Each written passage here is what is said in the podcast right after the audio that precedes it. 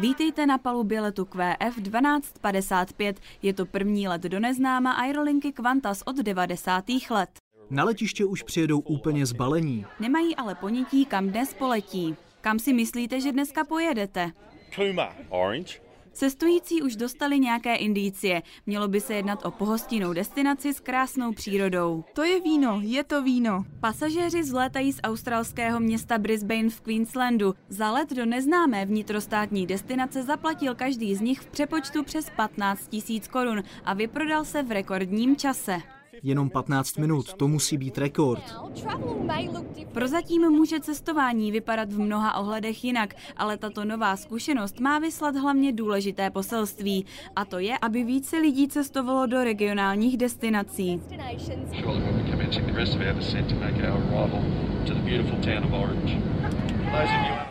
Z letiště přímo do přírody. Jednotlivé regiony teď potřebují podporu turismu nejvíce. Doufáme, že se díky této příležitosti více otevřeme trhu na jihovýchodě Queenslandu. Australský stát Queensland, kde město Brisbane leží, chce tuto laskavost oplatit.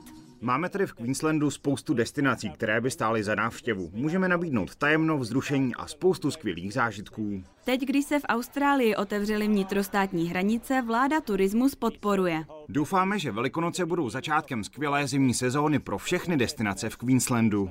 Zatímco se letecký průmysl pomalu zpamatovává z pandemie, myslím, že přístup lidí se s příchodem vakcíny o něco změnil. Důvěra v domácí trh se vrací.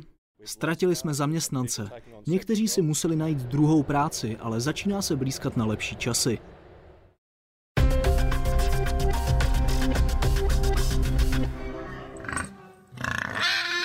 Tohle je Picasso. Seznamte se. Díla téhle prasnice ze záchranné stanice v Jihoafrické republice visí už na mnoha zdech sběratelů umění. S malováním začala po příchodu na farmu v roce 2016, když Joanne Lefsonová jako selátko zachránila před smrtí na jatkách.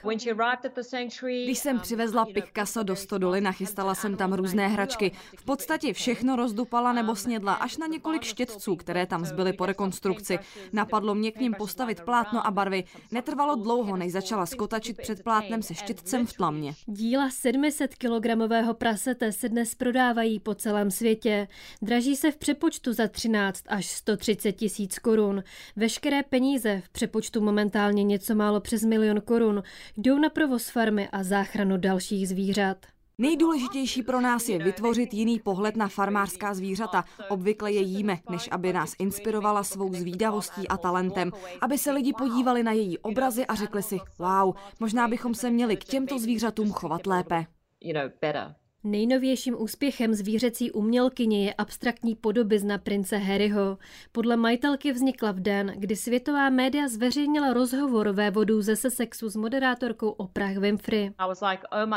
Byla jsem v šoku. Viděla jsem modré oči, zrzavé vlasy. Hned jsem v tom viděla Harryho a zrovna v takový den. Dala jsem ho k prodeji a byl hned pryč. Koupil si ho sběratel ze Španělska. Není to poprvé, co si Picasso troufla vyobrazit člena známé královské rodiny.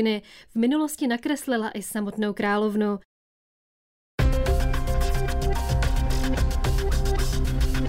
Stejně jako každý den posledních 19 let jel Will Abbott to ráno v kanadském Torontu do práce metrem. Sjel jsem dolů po eskalátorech a za rohem jsem uviděl takový velký hnědý předmět. Nejprve jsem si myslel, že je to klobouk nebo kabát. Potom se to začalo hýbat a podívalo se to na mě. Tak jsem si řekl, že je to asi svišť. Potom se ale ukázalo, že jde o bobra. Něco podobného Will uvnitř stanice metra nečekal. Myslím, že jsem se toho bobra bál stejně jako on mě. Byl opravdu obrovský, takže jsem se pohyboval velmi opatrně a hned potom jsem volal zprávě metra. Krátce před 7 hodinou ráno jsme dostali zprávu o vetřelci v mezipatře, tedy v druhém podzemním podlaží stanice. A tento vetřelec vypadal jako velký chlupatý basketbalový míč o průměru asi 60 centimetrů. Podle zprávy metra se bobr do stanice dostal díky automatickým dveřím. Není ale jisté, jak se mu podařilo proniknout až do mezipatra. Zaměstnanci hned po oznámení uzavřeli dveře stanice tak, aby se bobr nedostal na koleje a zavolali odchytovou službu. Není to ale první bobr, který je s kanadským metrem spojen. Bobr Barny byl v 60. letech oficiálním maskotem kanadského metra. Cestující měl poučovat o bezpečnosti. Podle Stuarta Greena je to ale první živý bobr, kterého stanice pamatuje. V minulosti jsme tu měli různá jiná zvířata, třeba holuby, mývaly nebo tulavé psy. Pozdvižení před pár lety způsobil i živý krab, kterého si cestující uvnitř metra všimli. Ale zpátky k bobrovi. Asi hodinu po oznámení zvíře opatrně zajistila odchytová služba. Podle nich byl vyděšený a ve stresu. Zanedlouho se už ale opět nacházel ve svém přirozeném prostředí. Veterinář později potvrdil, že bobr neutrpěl žádná zranění. Ranní bloudění ve stanici metra mělo tak pro čtyřnohého cestujícího nakonec šťastný konec.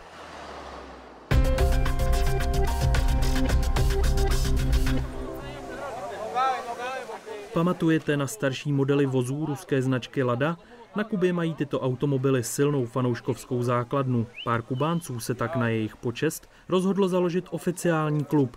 Ten na ostrově rychle nabyl na popularitě a během chvíle se do něj přidali desítky členů. Nejstarší vozidla, která si v klubu drží členství, pochází i z 60. let.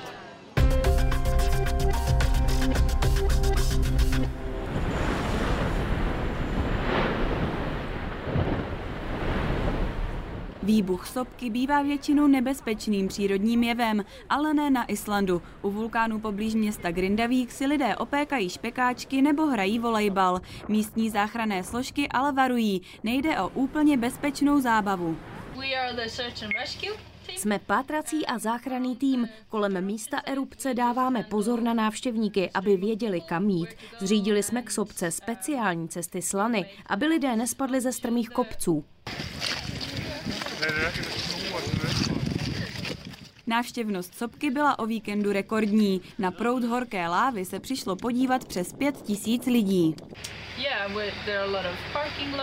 Je tu spousta nových parkovacích míst, která jsme zřídili. Silnice je tady docela frekventovaná a není povoleno na ní parkovat, takže musíme zastavovat provoz a navádět lidi, kam mají jet. A pak prostě jen zasáhnout, pokud se někdo zraní.